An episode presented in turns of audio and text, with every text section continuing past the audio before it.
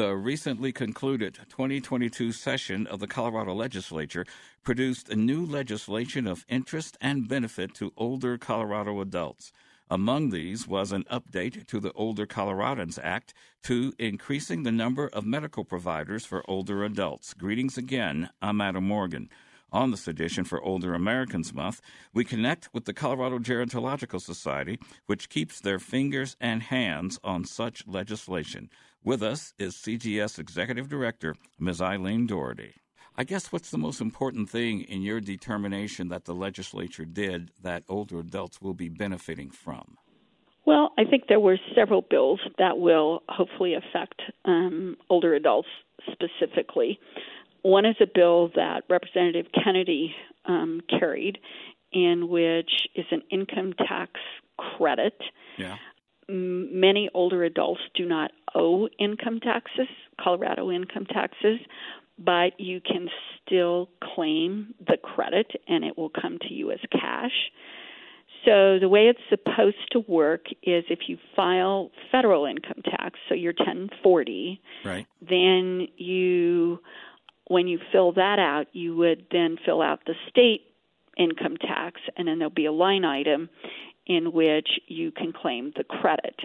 And if your annual adjusted gross income on your federal taxes is less than $25,000, then you'll be getting $1,000. If your income is between your adjusted gross is between 25 and $50,000, then you will get on a declining balance um, less than a thousand dollars, and when you get up to seventy-five thousand, it'll be zero. So if you have fifty thousand dollars adjusted gross income, you'll get about five hundred dollars. Um, and if you don't owe the state um, money, then it will simply come to you as a credit, uh, meaning they'll send send you a check for cash. Oh, okay. Uh, if you don't normally file taxes, there will be a special form that you can file, um, which eliminates the need for you to go to H&R Block or one of those places and yeah. actually pay to file a 1040 that you don't need to to file. If you file the for the property tax rent heat credit or the PTC 104, then you will be able to claim this um, this income tax credit on that form. So there'll be a number of ways that people can claim it. Will be available after January 1 of 2023. Um, so they got to stay be, alive until then, right? That's right. You got to stay alive. Um, but you know, it'll be a pretty significant amount of money for people, and pretty much whether you're a renter or a homeowner doesn't matter. All older adults will be eligible. I think um, when the question was asked specifically at one point in a hearing whether nursing home and assisted living um, individuals would be eligible, the answer was, I don't see why not. Yeah. So I think it will be available to everybody who is theoretically a taxpayer.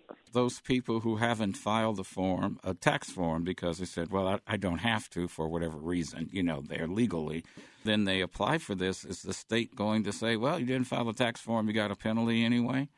No, because, I mean, you only have a penalty unless you owe the state taxes. If you don't owe the state anything, if you don't owe the feds anything, you're not going to owe the state anything. Okay. Okay. Yeah, that's pretty automatic. Um, so now, now this is not the Tabor we've been hearing about. This is money separate from Tabor. Is that right? Yes, it is. So the Tabor is a refund. This first one is what's called an income tax credit, and I understand that you know at the end of the day, there's they're both cash in your pocket, but they you get them very differently. So for the first one, the income tax credit, you are going to have to apply. For the Tabor refund, which is basically the sales tax refund, where the state made more money than the um, taxpayer's Bill of Rights allows them to keep. Yeah. So every taxpayer gets some money back. So those individuals you will need to apply for that as well. But if you have filed taxes, then you should automatically get that refund back. If you haven't filed taxes, then there's supposed to be a special form that will be developed by the Department of Revenue um, to be able to claim that as well. And there's a fairly short turnaround on that. Uh-huh. So the assumption is that most people who are eligible for the Tabor refund should pretty much be applying by October the 17th, 2022.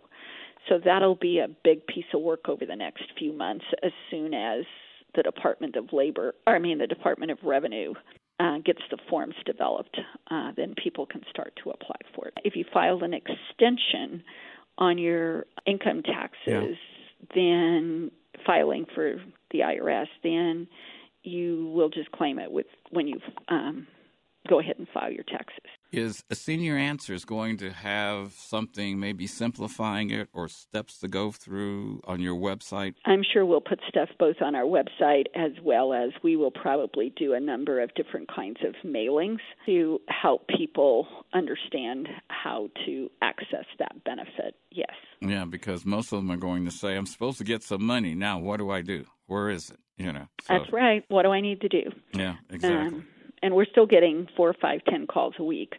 Um, and we're just a little bit too early. So I plead with you, give us till somewhere around July the 1st, and then we should have some guidance from the state as to exactly how to apply for that and what forms and information we should use.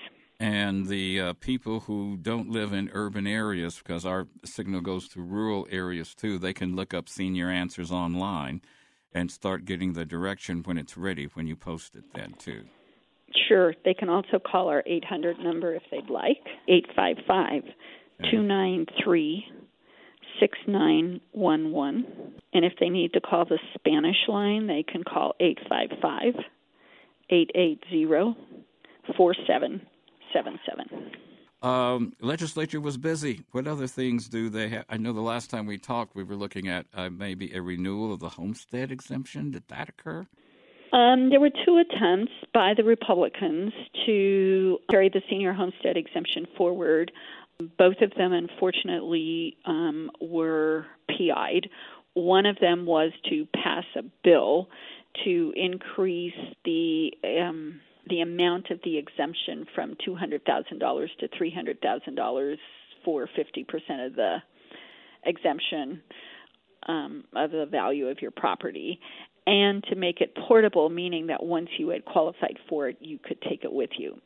It was killed both in in the committee, and then the same senator, Senator Liston from Colorado Springs, came yeah. back a few weeks later and ran a tried to run a referendum to get it on the ballot and unfortunately that did not pass either um, so he did partner with Senator Ginal mm-hmm. from Fort Collins, but it still did not pass out of the committee. So the bottom line, there is or there is not a homestead exemption. Well, the program as it currently has been in existence since 2002 yeah. is available, and again, if you fi- or if you owe property taxes for 2022, which you will pay in 2023, the senior homestead exemption will be available. Okay, all right. Because that's again one of the ways that they're reducing the Tabor surplus, in addition to the four or five hundred dollars that everybody's going to get in cash. Another way they're re- reducing it is through the senior homestead exemption. Um, how about all inclusive care for the elderly? That was called the PACE Act or something like that? So the program for all inclusive all inclusive care for the elderly, or sometimes called the PACE program, is a program that's been around for many many years. It is a program in the Denver area which um, is operated by an agency called InnovAge. In Boulder and Weld County, it's operated by a company called True Community or True Care. In Delta and Montrose, it's operated through the Volunteers of America through a program called Community. and then in Colorado Springs, El Paso, Teller County, it's operated through something called Rocky Mountain Human Services. And then the InnovAge program oper- operates in the metro Denver area as well as Larimer, Loveland, and down in Pueblo. So, one of the things that has happened with the PACE program is that there have been there was a conversion of InnovAge from a not-for-profit to a for-profit company. Yeah. And so um, currently, unfortunately, that program is under sanctions by the Centers for Medicare and Medicaid Services, as well as the local Medicaid office, Healthcare Policy and Financing. What types of services are we talking about here? So, when you sign up for a PACE program, uh-huh. you assign your Medicare benefits to the PACE program, very much like you do in an HMO. Okay. But the PACE program goes one step or two steps further. Pretty much everybody has to be eligible for Medicare and Medicaid. And so they operate on the the mission, if you will, to keep people in the community. Yeah. And so they operate on an adult day model where people who are enrolled in their program go to this adult day program and at this adult day program, then they receive a meal. They can receive help with laundry services. They Uh-huh. receive all of their therapies there. Their Oh, primary okay. care physician is there. That primary care physician monitors any hospitalizations. A lot of those people also tend to live in assisted living because that's a way to increase, if you will, um, the safety and security of older adults who are living in the community, and it gives them a little higher level of oversight than they might right. get if they were living in their own home alone. Absolutely. Uh, but you can live in your own home. Either either model is okay. There's not there's no requirement, if you will, that you live in an assisted living if you go on the PACE program. So the PACE program does operate very much like a managed care organization in the sense that they get it per member per month um, appropriation from both the federal government as well as from Medicaid.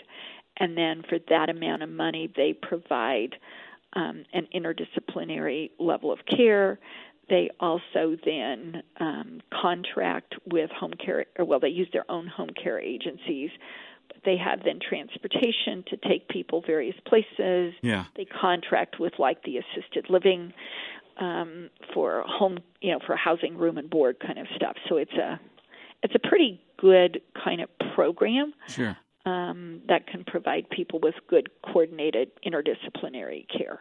I think there was also an update to the Older Coloradans Act. Lots of us didn't even know we had an Older Coloradans Act, much less an update to it. Well, the Older Coloradans Act was originally passed in the early 2000s, if my memory serves me correctly. We, the Gerontological Society, were extremely influential in how that program was organized. Yeah. Um, we wanted it to pretty much mirror the federal Older Americans Act, which it does. And the purpose for that act was to basically use state money to fund services very similar or duplicative of the federal money because the federal money was not going very far. I think we get around, I don't know, $25 million, $22 million of federal money in the Older Coloradans Act. And then we have state dollars then that can mirror those dollars.